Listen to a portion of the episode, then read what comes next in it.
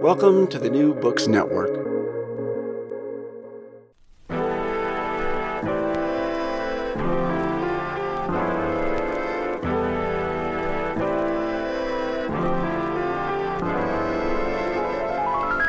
From Cited Media, this is Darts and Letters. I'm Gordon Cabot.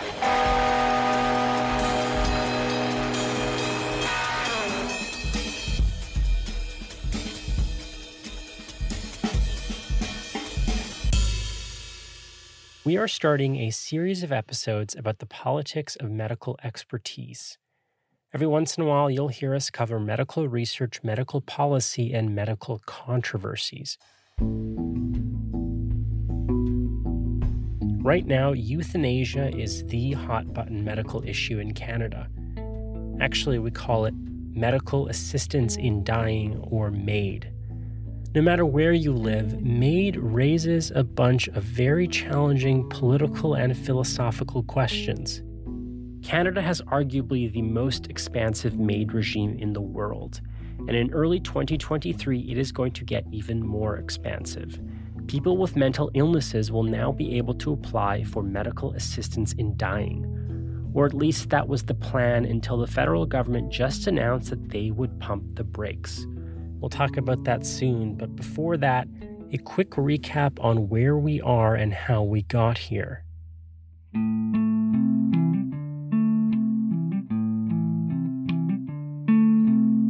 MAID has long been banned, but in twenty fifteen, the Supreme Court of Canada ruled that this ban was unconstitutional.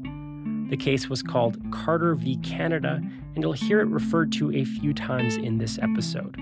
The court forced the government to develop legislation that would legalize and regulate MAID, and in twenty sixteen, they did.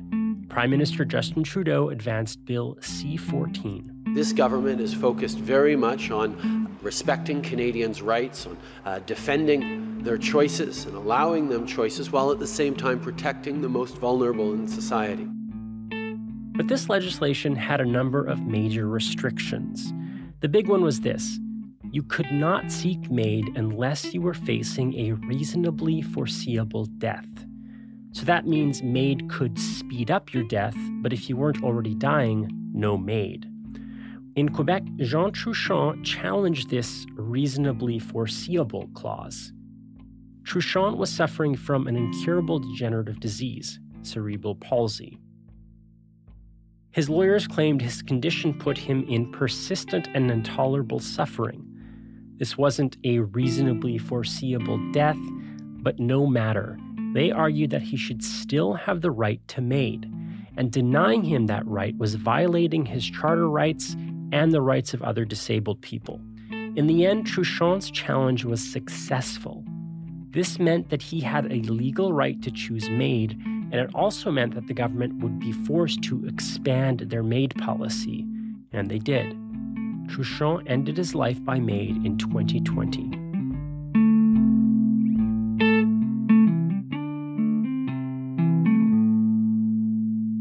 So here's where we stand. You could be eligible for MAID if you live in Canada, you're eighteen and judged to be mentally competent, you give informed consent, you aren't pressured, and you have a grievous and irremediable medical condition. That condition must be serious and irreversible, but it need not be terminal. Mental illness is excluded from those conditions, but only until March seventeenth, twenty twenty-three. Let me tell you how I've seen this, and how I think most people left of center have. MAID respects the dignity, autonomy, and freedom of choice of patients. It's a civil liberties question, pure and simple. On principle, you just have to accept it. It's maybe a little bit like abortion or drug policies that center on harm reduction. It's not a perfect analogy, but the impulse is the same and the opponents are the same. You respect people's choice over what they do with their own bodies, and you reject the religious moralists who would deny that choice. That's how it's been, but those ideological grounds are shifting. Many of the loudest critics protesting MAID in Canada are in fact leftists. Socialist commentators like Nora Loreto, our Harbinger colleague, and disability rights activists from across the country. They are pointing to a series of troubling news reports about people who are turning to MAID because of things we never thought MAID was for. People like Amir Farsoud. Farsoud has a back problem, but that is not his only problem. How bad does it get? Um, at worst, it gets bad enough that I'm crying like a five-year-old and not sleeping for two days in a row. But that's not why he has applied for medically assisted dying, otherwise known as MAID, nor is it the depression he lives with. Farsoud has applied because he is in danger of losing his housing. He lives in this Saint Catherine's rooming house, but it is up for sale. Farsoud lives on social assistance and says he can't find anywhere else he can afford. I don't want to die, but I don't want to be homeless more than I don't want to die. Farsoud tells the City T V news reporter that he couldn't survive homelessness anyways, so it's better to choose MAID. In response to this story, somebody set up a GoFundMe page in Farsoud's name. The community raised sixty thousand two hundred eighty-nine dollars. Farsoud responded to this generosity on the page. Producer Jay Coburn pulled up his response. Hi everyone. I just wanted to give everyone an update on my circumstances. Due to your unbelievable kindness and support, as well as that of others who are helping me find a long-term housing solution, I have been given a second chance at life. Now, because of all of you, I can once again dare think of a future, and for that amazing, sweet gift, I would like to thank each and every one of you from the bottom of my heart. Not everyone has been so lucky. Disability rights advocate Liz Kessler has been keeping a Google sheet of similar stories. Kessler compiled Canadian news reports of people seeking MAID where they cite either poverty, inadequate disability supports, or inadequate healthcare access. They also include cases where the family believes that consent was inadequate at the time of the decision. This list includes fourteen cases. At least eight of them went through. That's eight people that didn't need to die, eight people that should have been provided for, and eight people that should have been better cared for. These stories have caused outrage. So at the very last minute, the Liberal government is seeking to slow down the planned expansion of MAID to people with mental illnesses. Opposition parties support the delay.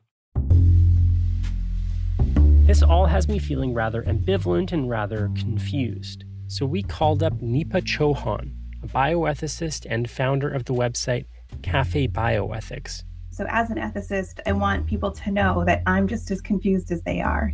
Chohan has a good blog post describing the ethical conundrum here. The post asks if medicine should address the world as it is or the world as it should be. MAID legislation is coming from a place to respect people's autonomy, their their decision-making, their own life, their own dignity. And yet, people are making this choice from a place of reluctance, that they're reluctantly having to choose MAID. MAID opponents reject being forced to make this reluctant choice. Chohan characterizes their argument as the better world argument. And I can't take credit. It comes from the Value Judgment Substack from Doctor Eric Matheson. It's just so beautifully explained where essentially the better world is a place where people wouldn't have to make these decisions based on reluctance. They wouldn't have to make these decisions because they can't find a family doctor or their welfare doesn't cover their living expenses and the economy is the state that it's in. So if we can reach that better world, then people wouldn't have to make those decisions, choose MAID reluctantly, and that would be a better place for us. That would be a, a place where people can choose MAID from a place of full autonomy. And that argument has its own problems as well, because how long do we have to wait, right? How long do we have to tell people who are suffering right now to sit tight and say, just wait, we're going to make the world a better place, and then you wouldn't have to choose MAID in the first place. What Matheson is arguing and what Chohan is describing here is basically that the better world argument falls flat.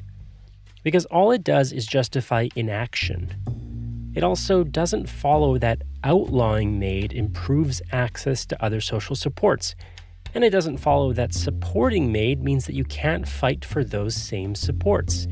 So basically, MAID is one thing, housing and poverty, that's a different thing. The argument has a pretty convincing logic, yet I'm not completely convinced, because this isn't a simple logical debate. It's a debate about systems of political power and incentives, about economic interests, medical expertise, and bureaucratic rationalities. At the end of the day, you're going to have to trust these systems and the people within them.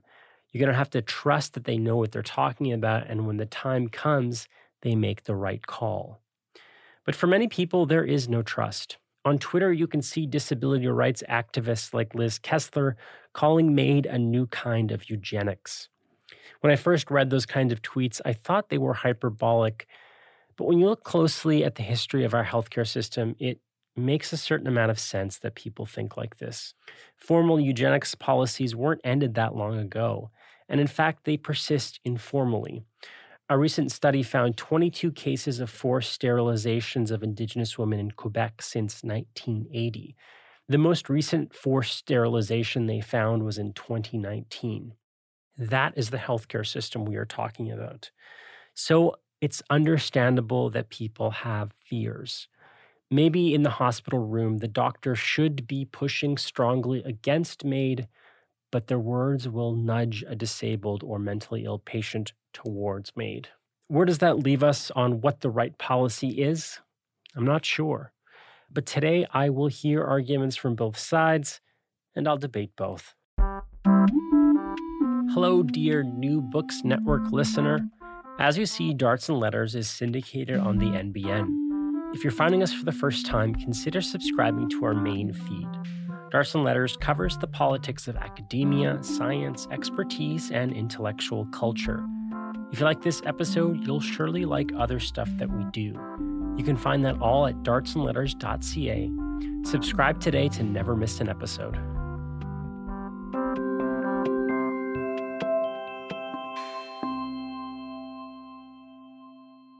Professor Trudo Lemmens is one of the most outspoken critics of MAID legislation in Canada. He's professor of health law and policy at the University of Toronto's Faculty of Law. Lemmens focuses on bioethics, disability rights, health governance, and research ethics.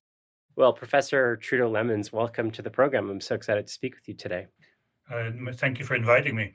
So as you know, obviously, we are going to talk about MAID, but before we get there, I was hoping to just learn a little bit more about you and what, what you typically study and how you ended up here being such an outspoken critic of Canada's approach to MAID. Yes, so um, I'm a professor of health law and policy, and I grew up in uh, Belgium. I moved to Canada more than twenty-five years ago, and I thought, having studied Belgium and the Netherlands and seeing what has developed over time in those jurisdictions, it's important as a professor of health law and bioethics to contribute to the debate.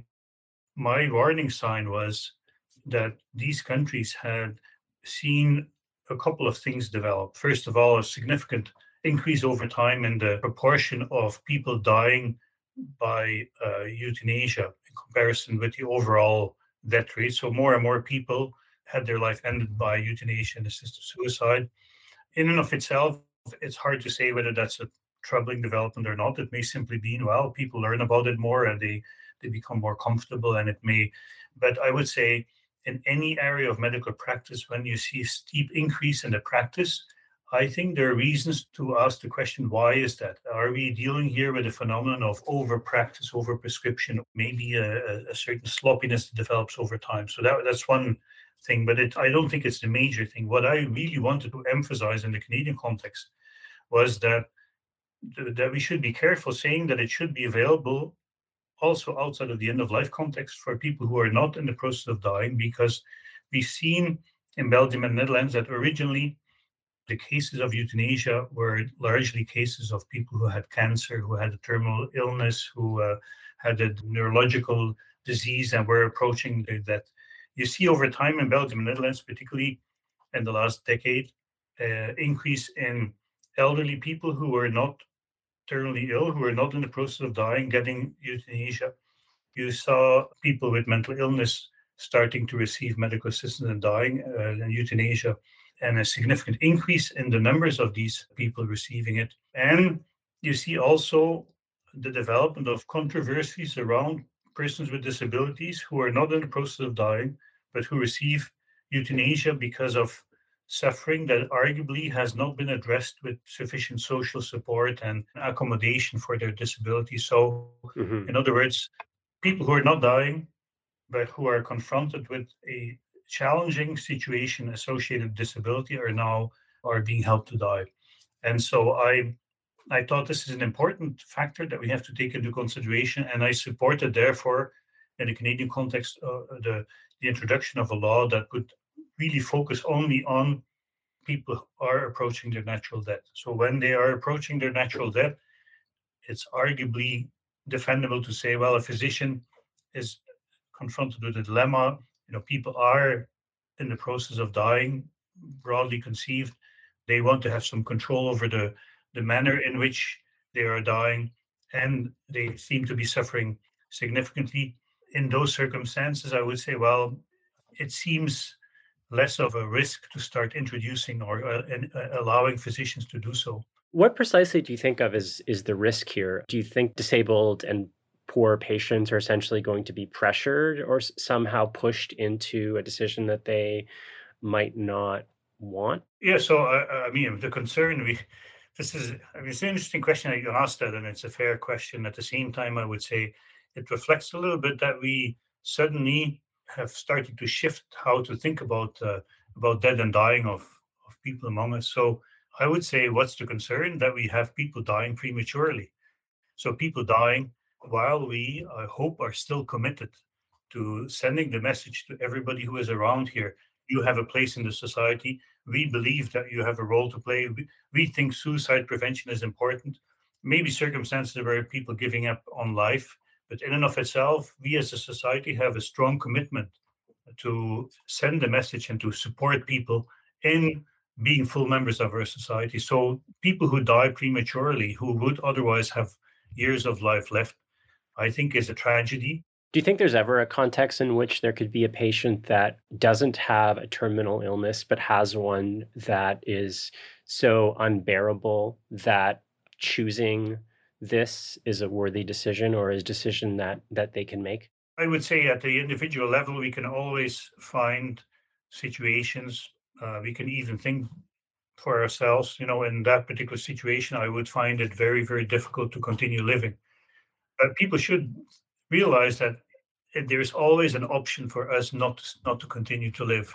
Uh, and so what we are talking about is creating a system whereby physicians are given the power to select, uh, to basically decide whether they agree or not that a person fulfills certain criteria, and where we have the state fully funding the termination of life of persons with disabilities who are not dying. And it's a system that actually, in my view, has an impact on the way our society deals with the concept of disability, has an impact on on how people, persons with disabilities perceive themselves.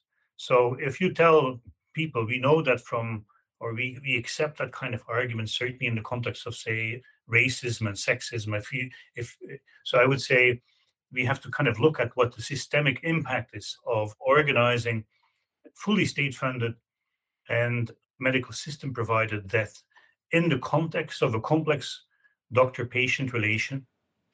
That it's it's sort of sending a message, it's normalizing this as a choice. Is your contention that that is likely to lead more people to choose this as an option?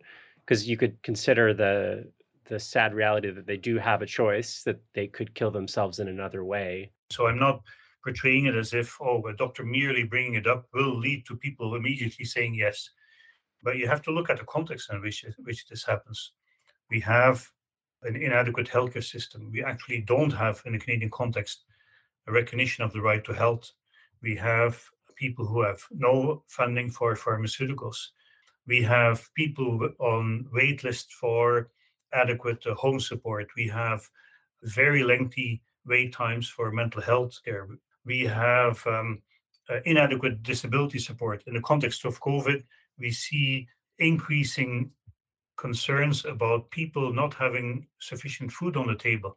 So it is in this context where we have a disproportionate number of persons with disabilities impacted by these limitations of our system, that on top of that, we are telling these people, you deal with all of this, and then you go to your doctor for care, and the doctor is there to say, well, if you were not, I mean, the doctor won't say that it that way, but it comes down to the fact that the doctor, as an as if a non-disabled person goes to his physician or her physician and says, my life sucks, I have, I find it challenging, I would want to have medical assistance in dying, the reaction would be, no, we we don't want you to die. We we as a system are not doing that for you. When a disabled person now goes to a physician in that particular context in which, you know, they struggle, in which a disproportionate number of them are impacted by social and and uh, economic factors, in that context, you have a physician who normally would say, I really believe that there is hope for you. I really believe that we can help you in that context, where a physician says we can try treatment A, B, C, but there is also medical assistance in dying. And I think in, in that context that there is something deeply troubling about what that means. Yeah, people certainly, I, I reckon, have seen some of the stories and some of the reports of people who are choosing this because they essentially are poor and they don't have access to healthcare and they have a lack of treatments. Um, there's one um, activist, Liz Kessler, started a, a Google sheet that I was looking at today where people were submitting stories in which people were choosing MAID in a context where the reasons were either poverty, inadequate disability supports, inadequate healthcare, or inadequate access. And I think as of now, it has over twenty examples of really sort of shocking and unfortunate situations where people are essentially being forced to choose MAID because they have no alternative, when in fact, they do have an alternative if the state provided that alternative that is readily available. So I'm I'm shocked by those stories, as a lot of people are. I'm also, not to trivialize those stories at all, but I do wonder if they color our perception of this policy perhaps a little bit more than they should, because although they are troubling stories, they are about twenty that people have cataloged, and according to the government statistics, about ten thousand people have chosen MAID over the last year. Most of those people, I think sixty-five percent of them, have terminal cancer. Are we potentially sort of cherry picking in a sense, or or having sort of the wrong impression of, you know, who the policy is really benefiting and who the policy is really hurting? Like in, in a sense, are we misunderstanding it by focusing on these really really shocking stories that really are, as shocking as they are, seem to me to be the aberration? That's a good question, but um, I would say in any area of medical practice, if we would have twenty scandalous cases of people dying, we would have a thorough investigation, because they tend to be the tip of the iceberg. And I'm not saying that there are necessarily, I won't even put a number on it, that there are thousands or hundreds of, of inappropriate cases, but it's It's not because we only have twenty cases that are reported that we don't have more. What we know, though, from the Health Canada reports is that there are problems with the practice of MAID more generally, that you look at the Health Canada reports that report on the reasons why people identify that they suffer unbearably as the reason why they're asking for MAID. Well, many of these reasons are things that I would say send a red flag about, is there adequate access to palliative care? It's more than fifty percent. It's it's a very significant number of people who say that they, the nature of their un, unbearable suffering is associated with pain or fear of inadequate pain relief. Well, ask any pain specialist how many patients' pain cannot be, like proportionally, cannot be addressed adequately with good pain relief care. It's an infinite minority. There used to be more problems with that, but medicine has developed in this area. So the fact that people are afraid and ask for MAID because of pain relief, for me, is a sign that there is a problem. It's also important to say that your number of ten thousand is the number of the last, uh, let's say, of the last year that we have. But we only very recently introduced medical assistance in dying outside of the end-of-life context. There's also another thing I, I, I would want to emphasize is that Canada doesn't have the same safeguards, actually, that Belgium and the Netherlands have, which explains also why we have seen an in- incredibly fast increase of the percentage of people dying by MAID. And so uh, let me simply briefly tell you the safeguards that are clearly not there in Canada, which are, which in my view are stunning. One thing is that in the Canadian context, physicians are not obliged to agree that there are no other medical options left.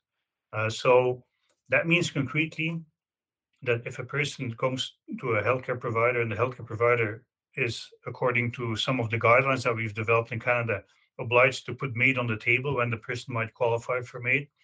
You have a healthcare provider who says, you know, MAID is an option for you, and the patient says, well, uh, but there are these other treatments, but I'm not interested in them. The physician has to agree that the person considered these options, but doesn't have an obligation to make sure that they're available. That's not the case in Belgium and Netherlands. We've elevated medical assistance in dying to some form of relief of suffering that bypasses all normal medical interactions. So I think it's a perversion of what, what medicine is about. One of the things that sort of undergirds a lot of this conversation and the writing, especially from critics of MAID, is that wider societal context that you mention, which is really, really troubling, the sort of lack of access to adequate supports, to healthcare, to, you know, disability payments, to the kinds of things that make a life bearable. And it's clear, you know, especially in these sort of twenty cases, and I'm sure that there are others, that people are choosing this because the state isn't providing the things that they should be providing. And that's a total travesty. But I do wonder, you know, to be a slight sort of philosophical pedant here, that there's a bit of a slippage in how we're talking about these two things. I think there's sort of two questions. Like the question, like this, this is the way I'm approaching it at least, and I want to hear kind of your thoughts. And I'm I'm actually a little ambivalent about this, so you know, feel free. I'm I'm I'm still trying to figure out how I'm thinking about it. But here's how I'm thinking about it. I think that the first question is: is the government providing for people? Disabled people, poor people, people that need healthcare, housing, and the supports that they need? I think the answer to that for many people is no, they're not. And so pe- some people are choosing MAID. Then there's a second question. In that intolerable context, should they be given the option? Now, yes, it's a very constrained choice that is informed by an intolerable and unjust society that we live in. But I think the question is, does taking that choice away make their situation any better or worse? Or should we say, it's a very unfortunate choice. It's an unfortunate choice because of these political contexts, but on kind of harm reduction grounds even, we can accept. Yeah, I understand where you're coming from, but I would say one thing. When you say taking away that choice, we're not taking away that choice. What has happened in the Canadian context is that we suddenly say it's okay for medical professionals and nurse practitioners to actively end the life of a person. This is something that was understandably taboo for a very long time. Why? Because we're worried about giving the power over life and death to medical professionals. I mean, what is their special expertise in terms of understanding why and, and in what circumstances people should be dying? You know, yes, they were able to inject medication, uh, so but many other people could do that as well. So I would say we suddenly medicalized, or we introduced a procedure that we have framed as being a medical procedure to end the life of persons who are otherwise not dying. This was not a choice before. It's saying we're depriving that choice. Well, as I said, people can decide for themselves, even simply. It may seem cruel, and I'm not suggesting that this is a good solution and that there are no circumstances in which the suicide of people uh, is tragic, but in and of itself, there's always choice, you know, so people can for themselves decide in a very blunt way, I don't want to be fed, you know, so I, I don't want to have this form of treatment, I don't want to have that. What we're, what we're actually saying is we create in circumstances in which people don't have the same ease of selection of options, where suddenly for people who are inherently, disproportionately, socially and economically in a more challenging situation, we create for that group of people an extra choice. You mm-hmm. see what I mean? So as again, because it's not available for other people, it's a, it's available. Suddenly we create that additional option. And in and of itself, it gives society a very comfortable way out to pretend that this is a humane way of relief of their suffering. I hear that, and I worry about that too, but I'm not sure you've totally convinced me, because I think the case that you have to make is that, to go back to the sort of two questions, if offering MAID somehow precludes or disincentivizes or in a meaningful way lets the government off the hook in terms of providing X Y Z services that they should have provided long ago, if saying yes, MAID means no everything else, then I'm with you. Like, MAID is an absolute last resort, and we should actually focus on the other stuff as much as we can. But I don't see that necessarily a conflict. I, I don't see evidence to say that.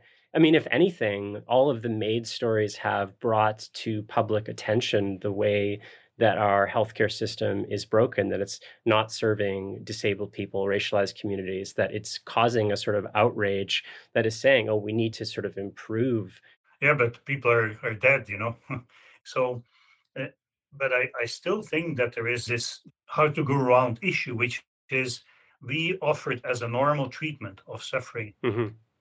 death to persons with disabilities, while we're not doing it to other people. Why is that? Have you asked yourself the question why that is? Uh, why, why somebody who is not disabled cannot go to the physician and say, well, actually, I really find that my life is no longer worth living. Please give me an injection. The physician will say, no. It's only available if you fulfill these criteria, which are covering persons with disabilities. And so it basically tells the me- sends the message. And I think this is in and of itself a reflection of the ableism that pervades our society. It sends the message that when it comes to disability, we can presume and we can accept as physicians that the experience of life, the quality of life of persons with disabilities is lower, because it can be reasonable for them to opt for death by with support of their physician. And so when you when you ask me about surely physicians will be careful, I would say generally yes, but there will be many physicians that particularly with severe disabilities that they perceive to be intolerable, that they their messaging will be, wouldn't it be more humane for you to opt for medical assistance and dying rather than have this additional operation on your spine? I have no idea how these conversations go between physicians and their patients. I'd have to ask a physician, but I, I can't imagine it was like you just said. Like, this is still a person, right, that has a certain amount of discretion in terms of how they communicate with their patients. I can't imagine a physician would ever take this sort of thing lightly and say, pick door one, door two, door three. It's probably, you know, it's an extended conversation that's a, quite a grave and serious one. Obviously, I'm simplifying what happens, but the reality is it's happening. We've seen it. The stories that are coming out in Canada. So you say, I can't imagine it happens. I would say, look at some of the cases that have been happening, uh, which I think show that there is a that there is sometimes a sloppy, or or at least suggests that there is a sloppiness about promoting MAID as an option. We've talked in this conversation a few times about how patients do have a choice. Unfortunately, they could just kill themselves, right? Not to be too callous about it, but I. I wonder in these cases if we don't provide this as an option, if they just jump off a bridge, you know? I mean, the argument is that MAID is a more a humane way for people to, I mean, if people are suicidal, people are suicidal, they, they, yeah. they might go through with it, right? Yeah, but most people who are suicidal, who receive good care, don't go through it. And so the, so the question is, what will happen if we start normalizing this as therapy? This is very complex evidence. So the claims have been made, and it's actually something that the Supreme Court seemed to accept. They said, well, we need to offer medical assistance in dying because otherwise people will kill themselves when they're physically still able to do, because they will fear that they won't be able to do it later. There is no evidence to suggest that once you start offering medical assistance in dying, the suicide rates in society goes down, which would normally have to happen. If you say, well, MAID is a humane way of solving suicide, you would say, well, suicide rates go down while the, you know, medical assisted and dying rates go up. There is no evidence that this is the case. There's even evidence to the contrary. Again, this is complex evidence, but there is a recent study in the Journal of Ethics and Mental Health that looked at the suicide rates in Belgium and Netherlands, particularly with the development of um, of uh, euthanasia for mental illness. And it suggests that not only is there no compensation for, okay, you have a diminishing of suicide because you have an increase in, in euthanasia rates, there is an, a beginning of evidence that even the suicide rates in general go up. And it's not, not surprising if you talk to suicide specialists, they will talk about the contagion effect of talking about suicide, of famous figures committing suicide or, or, or ending their life with suicide, and how that influences how people see, think about themselves. But I, I feel like a lot of patient groups are asking for this. Like, isn't there a kind of danger here of sort of medical paternalism and thinking that it is the the doctors that are somehow sort of influencing these decisions, when in fact, these might be very well decisions that patients are selecting because they think it's the best for them. Like, I feel like in this conversation, there's been this sort of implicit argument that, oh, you know, these complex set of factors are sort of pushing people to make these decisions they don't want to really make. But perhaps this is just their decision and we ought to respect it. Like, they're making them with full recognition of the costs, benefits, and and the situation that they're in. Well, you know, so uh, I would say uh, the look at the you look at the uh, at the declarations, you look at the submissions to Parliament. The large, overwhelming majority of disability organizations are were against Bill C seven, which expanded medical assisted dying outside of the end-of-life context. So I want to kind of emphasize, I particularly focus on the end-of-life context because I defended as an expert in in court for the for the government the the first uh, medical assisted dying bill. So I I would make a, a fundamental distinction. Makes sense. Yeah. End-of-life context. Well, transition between life and death. There is not this kind of concern about many of the factors that I describe. If you go outside of the end-of-life context, the large majority, overwhelming majority of disability rights organizations said they were against Bill C seven. In what other context of lawmaking have we seen a government and parliament defend a law as being inherently beneficial for a patient population when that patient population or all the advocacy groups are saying, we don't want it, and we think it's it's inherently problematic to do so? Are there people with disabilities who supported it? Yes, there are. I mean, there are a variety of opinions on this, but I would say generally, overwhelmingly, persons with disabilities perceive this to be a threat to the community. And I would not call it medical paternalism. I would say it's actually particularly striking how we're increasing the medical profession's power over life and death decisions.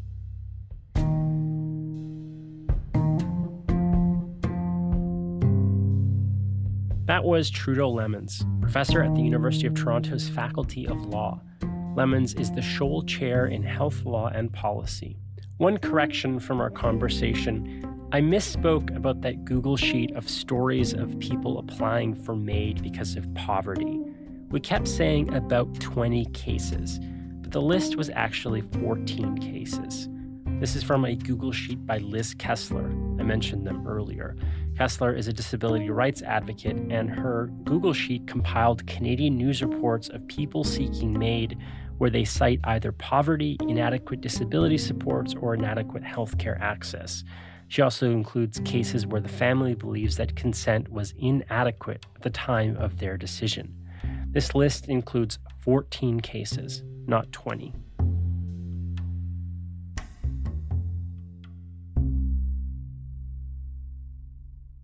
One of the main groups pushing for MAID is a group called Dying with Dignity Canada. Doctor Derek Smith is a past board member.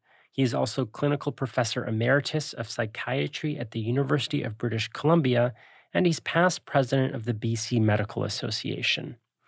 Doctor Smith supports the expansion of MAID, including for people with mental health conditions.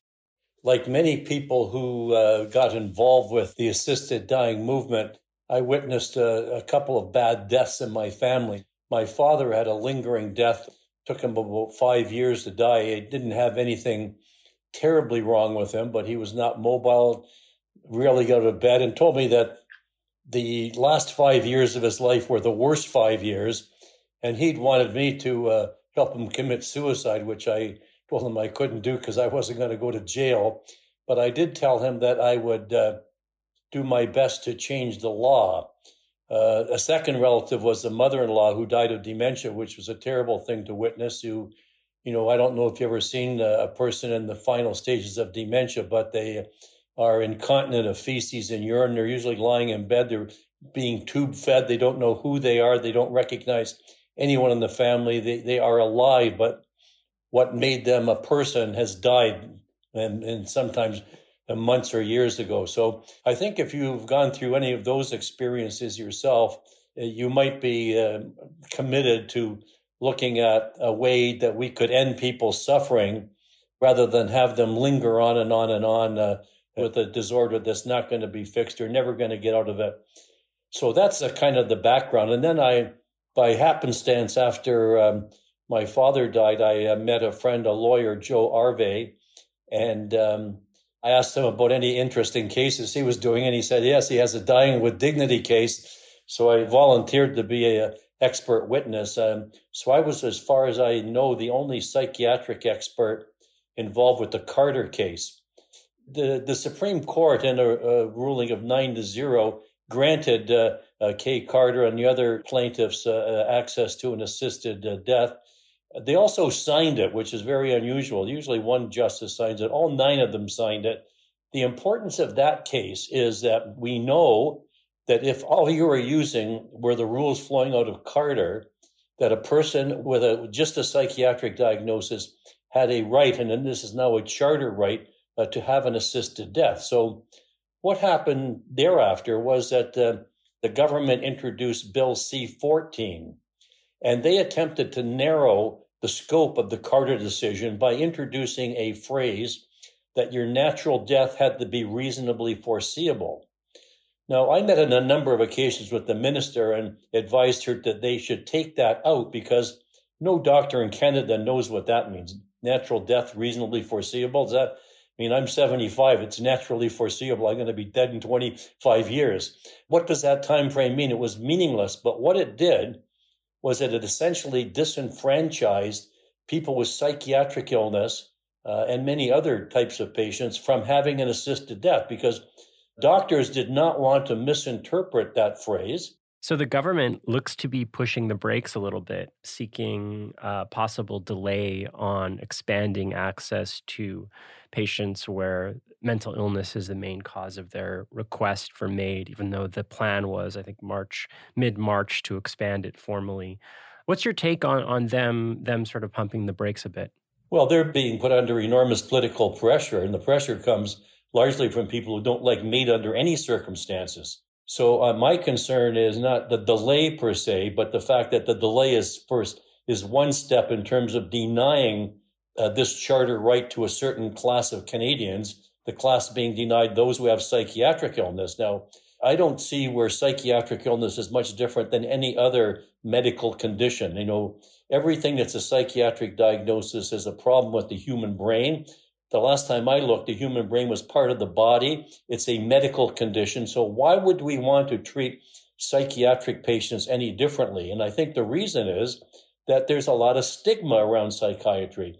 And this is further example of stigma, in, in some cases, being led by psychiatrists who want to treat psychiatric patients entirely differently and want to deny them access to a charter right. So I could live with a, a brief delay in this, but uh, my concern is that the people who are speaking out against this are people who are opposed to MAID for everyone. I think you've written pretty compellingly in many places about why mental illness is is a real illness and not it shouldn't be considered this sort of separate thing for which this group of people um, is denied their charter rights.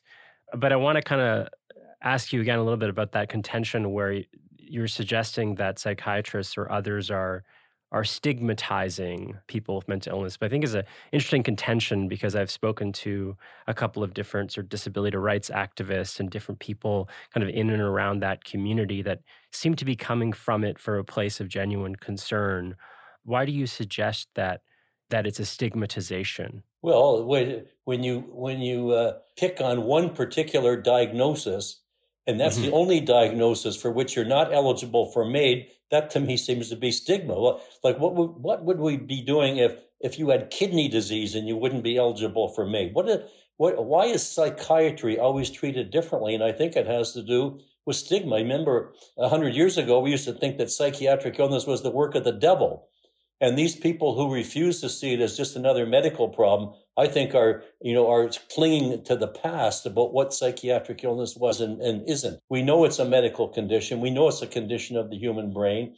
And as doctors, we treat this condition. We treat psychiatric illness the same as other, other medical conditions. So I don't know why we have to treat, why we only have this one class of person in Canada who's being denied access to MAID. I mean, one of the important differences with psychiatric illnesses is the lack of uh, proper coverage. A lot of people, I mean, I think in, in The Star, you wrote quite well about the difficult sort of value and ethical questions that go into the consideration of whether or not to go forward with MAID. And you put it in one place really simply that saying addressing these difficult questions requires time, careful consideration, and prudence within a safe therapeutic relationship uh, between doctor and patient. And I thought it was really well said, but one of the concerns I had in reading that is thinking about psychiatric illnesses, how many people, that doesn't describe their relationship to the mental health care system. So I wonder if psychiatric illness is a case where maybe we worry that, well, people don't have, you know, they don't have access to therapy, let alone even many people don't have access to a family physician. Do we have the space where people have, as you put it, careful consideration, prudence within a safe and therapeutic relationship? Well, psychiatric patients have as good access to the healthcare system as anybody else. But the truth of the matter is our healthcare system is falling apart and is about to collapse thanks to government mismanagement. So five million Canadians do not have a family doctor. What that means is if you don't have a family doctor, you can't get in to see a specialist. You can't get in to see a, a cancer specialist. You can't be referred for surgery. You can't be sent to a psychiatrist. So uh, there's no doubt that our healthcare system is in crisis, but that has nothing to do with a fundamental charter right. We all have the same terrible access to healthcare. That's a separate issue. And I think it's a pressing issue, but it's a totally separate one from the issues that we're discussing about with uh, access to uh, assisted dying. Well, I mean, you could see a psychiatrist in a hospital, but you don't have access to psychological, extensive psychological counseling. There's a huge inequality with access to that sort of care. The, the sort of long-term psychosocial supports that people need to discuss and to treat their mental illnesses. Listen, every patient who is facing death needs psychosocial services. Doesn't make any difference whether it's psychiatry or terminal cancer or heart disease or whatever. This is a very emotional time. Now, the problem with our healthcare system is that all that's really pays for is hospital beds and doctors. So that's, again, the limitation of the system. We have to live with that system for all other medical conditions, and we have to live with it with psychiatry. So I don't think psychiatry is any particularly uh, is not particularly different in terms of not being able to access the full spectrum of care. We, we all have lots of people who don't have appropriate housing. I mean, in my city, there's people lying around the streets camped out in the rough in the winter. That's a separate issue. That's tragic, but it has nothing to do with the issue around a person uh, who makes a request for assisted dying. I feel very conflicted on this because I, I too see it in in some way a separate issue in terms of what are people's uh, charter rights and, and and civil liberties and to what extent do we respect their choice. At the same time, I'm sure you've read these stories, of which there are many, with people um, like, here's just a few, Amir Farsoud, a disabled man who applied for Uh, MAID because he had inadequate disability supports in Ontario. It wasn't until a GoFundMe stepped up that he uh, retracted that. Or Chris Glatters, a disabled man uh, who applied for MAID, lived in Niagara Falls. After his death, journalists discovered the horrific conditions he was living in within a retirement home. Or Jackie Hollyoak, uh, considered medical assistant in dying because of the, the pain of fibromyalgia recently. Uh, this is a recent C B C article. She told the C B C that it had a lot to do with um, her lack of disability benefits. Another woman, I think this was a C T V story, where um, she was seeking MAID because of chemical sensitivities, and essentially um, the story redounds to the fact that she couldn't find adequate housing where uh, she could be in a smoke-free environment. And so MAID was the best option for her. I think a lot of people are troubled by these choices where they see people making a choice that seems like a forced choice or a very constrained choice. So the idea of it just being a simple choice doesn't seem to quite compute. I mean, do these stories trouble you? Well, they, they are troublesome, but uh, there's the caveat. How many of these people actually re- received an assisted death? Just because you ask for it doesn't mean you're going to get it. So the vast majority of these, what I call outlying cases, are never going to be approved for assisted dying by, by physicians in Canada. Second thing is, look at the vast majority of what has happened with MAID in Canada. Last year, twenty twenty-one, which is the most recent report, ten thousand Canadians had an assisted death. The vast majority of those were elderly. The vast majority of them had cancer or, or neurological problems. eighty percent of them had, had palliative care. So we can't lose for, uh, sight of the forest for the trees. These, these outlying cases are troublesome, and they seem to get a great deal of uh, space in the press because they are distressing. But that in no way, shape, or form represents the average Canadian who was seeking an assisted death. Oh, I take your point. I think uh, over sixty percent of uh, requests are, are cancer-related. Um, and, and like you said, are, are terminal cases for the most part. So I think you're right. I mean, that it's an aberration, but is that not a concerning number, even if it's a small number? You have to understand the circumstances of the individual. This is a case been made time and time again in the courts, that it's not about the diagnosis or the social circumstances, it's about understanding the entire person. Now, if someone who is uh, has an illness, you, you, you must have a medical illness. You can't just apply for this because you don't have a house. If they have a medical illness and they have inadequate housing and inadequate social supports, and the government can't step up and provide those, why would we want to deny a person like that access to assisted dying if that's what they want? After they've considered everything else, you know, they can't get better housing, they can't get more social support. Why would we want them to continue suffering when the government can't provide that? I mean, it's a tragedy that the government can't provide that, but the government cannot possibly meet the psychosocial needs of the entire population. They can't even provide us with a proper medical system, let alone looking at all these other things. Do you think there's a worry here? I mean, I think a lot of people think whether or not it directly sort of lets the government off the hook, it certainly kind of has that kind of moral hazard where you're saying, okay, well, the government can't provide it. Well, that's a political choice. Uh, they've made a political choice not to, and they've made a political choice to make MAID accessible. So I think a lot of people worry, well, this is kind of, this is all you got. Poor, sick, disabled person. Uh, we won't give you housing, but we'll let you end it. I think that troubles people. The reason we have access to MAID has nothing to do with government, nothing to do with politicians. Uh, if we didn't have the court system functioning in Canada, there would be no one who would be getting assisted dying. So it's nothing to do with the politicians. It's everything to do with the courts and the charter interpretations. And the courts have consistently found that denying someone access to assisted death is a violation of the charter, of their charter rights. Yeah, but the courts aren't administering MAID. There's still a healthcare system that that the government is, I mean, the government is drawing it, is dragging its feet on it right now, regardless of what the courts have said, because it's a political well, issue. Well, the courts haven't, haven't decided specifically on the issue of, of mental illness. They haven't, uh, as they say from Carter, we know that it's permissible, but Carter didn't discuss psychiatric illness because that wasn't one of the, the things that was alive. So uh, if we're going to want, if we want this thing settled definitively, and I hope it doesn't come to this, but it's going to involve going back to court and getting a, getting a, a judge and a, uh, probably the Court of Appeal and the Supreme Court of Canada telling us whether someone with a psychiatric illness has access to charter rights the same as everybody else does. Now, I'm no, I'm not a lawyer, but it seems to me that's a pretty slam dunk kind of case to have, because it's such blatant discrimination against a, a particular uh, small segment of the Canadian uh, population. I, I don't think it would, I think the courts would strongly upheld the rights of psychiatric patients. I'm not a lawyer either, but I think it's going to take, a, like the medical assistance in dying regime is a political and policy. The courts are not telling the government how to do it. They're telling them that they need to advance legislation. And so I think that's where we're at, right? Where we're trying to think about what exactly that looks like and what the safeguards are and what the restrictions are. Correct me if my characterization there is wrong.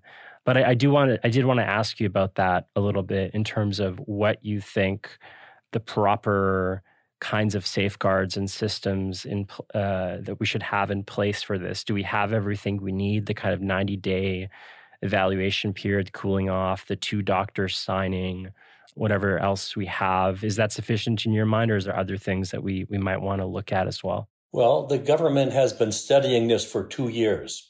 Over that period of time, they had a uh, an expert panel comprised of lawyers, citizens, and psychiatrists. It was chaired by a co-chaired by a psychiatrist and a lawyer, and they issued a report giving nineteen recommendations. Their report went to the Special Joint Committee, which is composed of parliamentarians. They issued an interim report, and they're supposed to be issuing a final report. So it's a bit premature for me to say what should and shouldn't be there. We want to see what uh, this body of work has come up with. But my sense is, is that probably for a person with a psychiatric illness, one of the assessors is going to be have to be a psychiatrist. And that seems to make uh, common sense to me and to most other people as well, because this is such an area of great controversy. The the problems uh, are half the psychiatrists in Canada are opposed to MAID for psychiatric illness. Half are in favor, but half are opposed. One of the one of the people I spoke to, I'm, I'm sure you know the person, Trudo Lemmens. We talked a little bit about the ninety-day sort of safeguard, and in one of the one of the pieces he wrote, he just said that's ridiculous. I mean, you can't get to a specialist in ninety days. What does ninety days mean as a sort of cooling off period? Do you think that, again, going back to the sort of constrained choices, that these patients really are going to be able to avail themselves of the treatments that they need to address their concerns in that in that kind of window? Well, Mister Lemmens is a lawyer, not a doctor, so I don't think he knows much about how the medical system works. The cooling off period is for assessment. It's not necessarily for treatment. So the ninety days was what the Liberal government decided to put in there is to deal with the finding from the Truchon case. So that's a political decision, the ninety days. Is that sufficient to let people, you know, cool off and rethink things? Well, uh, it, it makes a difference. These are people who are, they they're, they're qualified. They are suffering interminably. Waiting ninety days for some of these people is like waiting a lifetime. So it's always a trade-off between being merciful and helping a, a person relieve their suffering or making sure they've had enough time to clearly think about it. So I don't have any particular opinion. Is ninety days uh, the right time? Is thirty days the right time? Uh, is half a year the right time? But I know that the people who are waiting are suffering while that's happening. Uh, you know, I, I usually disagree with uh, Mister Lemmens, and I certainly disagree with him on, on this. Who? What's the constituency that, that he is representing? Uh, do they represent disabled people? Well, we know disabled people are going to court to have assisted dying. So I'm not sure. I think there are a large number of people who are simply opposed to MAID, and uh, every time the debate comes up, they come out with the same arguments that we have heard, you know, since the Carter case was first heard in Canada. I want to maybe return to this piece that I referred to earlier that you co-wrote in The Star, which I think really, really summed up the whole debate really well. And and just for the benefit of the audience, I'll I'll read a, a bit of it. You wrote that under current MAID laws, whether someone has a grievous and irredeemable condition, physical, mental, or both, it is not a black and white decision, but a matter of clinical judgment depending on the sum total of a person's circumstances. A conclusion of irredeemability involves more than just factual evidence from research studies about treatment and prognosis. It is a judgment that inevitably includes both facts and values, both evidence and ethics. MAID practice in this country requires individual assessment on a case-by-case basis allowing patients and their clinicians to face these profound questions about suffering and dignity, who gets to decide. And again, addressing these difficult questions requires time, careful consideration, and prudence within a safe and therapeutic relationship. Again, the reason why I bring this up is because I think that totally sums up the question. The debate is not a question purely of facts. It is a question of values. It is a question of dignity and who gets to decide in what kind of medical system we want. And you conclude to say that people with mental illnesses should be able to be part of that conversation. I like that quote. I also think that it can be comp- read completely as a strike against MAID, because people can say, and people have said, who is this psychiatrist or whoever else in the medical system? A medical system that we've already discussed really fails people, a medical system that people feel unserved and marginalized by. Who are you or any other doctor to say that you can be part of this question of values and ethics and what sort of medical system and what sort of world we want to live in? What qualifies any psychiatrist to, to shape that conversation? Well, what qualifies us is that uh, we are governed by legislation, pure and simple. So we're not doing anything that the government does not uh, allow us to do. Values? Well, of course, medicine is all about values. I mean, the notion of should you help a sick person? That's a value judgment. Medicine is, is, has been governed by values long before we had any science going on. We we need more science, but we, we would be lost without without values as well. And certainly one of the things that we're taught is that we should try to cure illness, but we should at all times relieve suffering.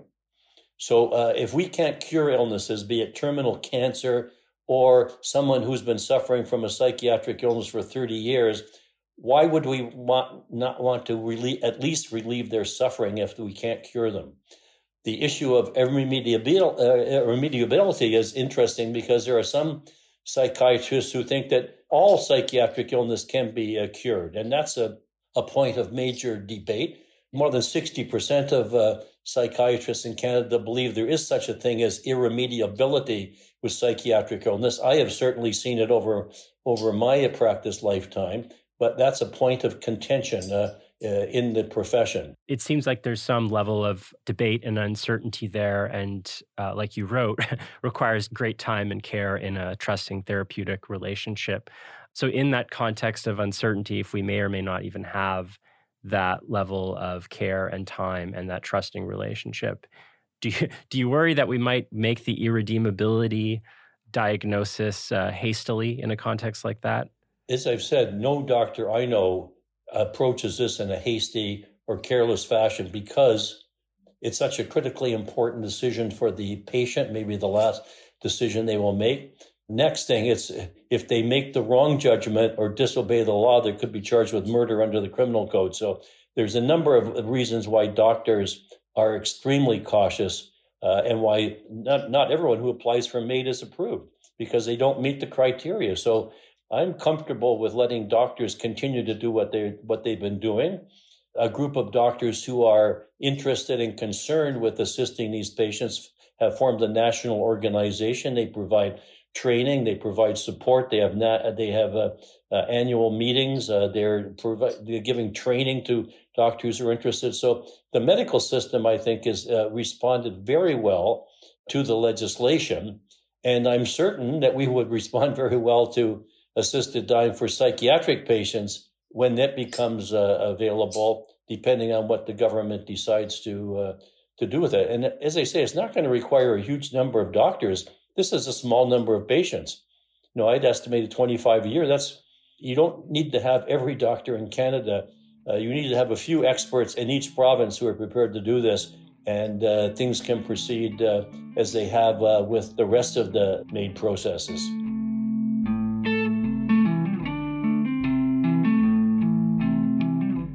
That was Doctor Derek Smith, past board member of Dying with Dignity and clinical professor emeritus of psychiatry at the University of British Columbia.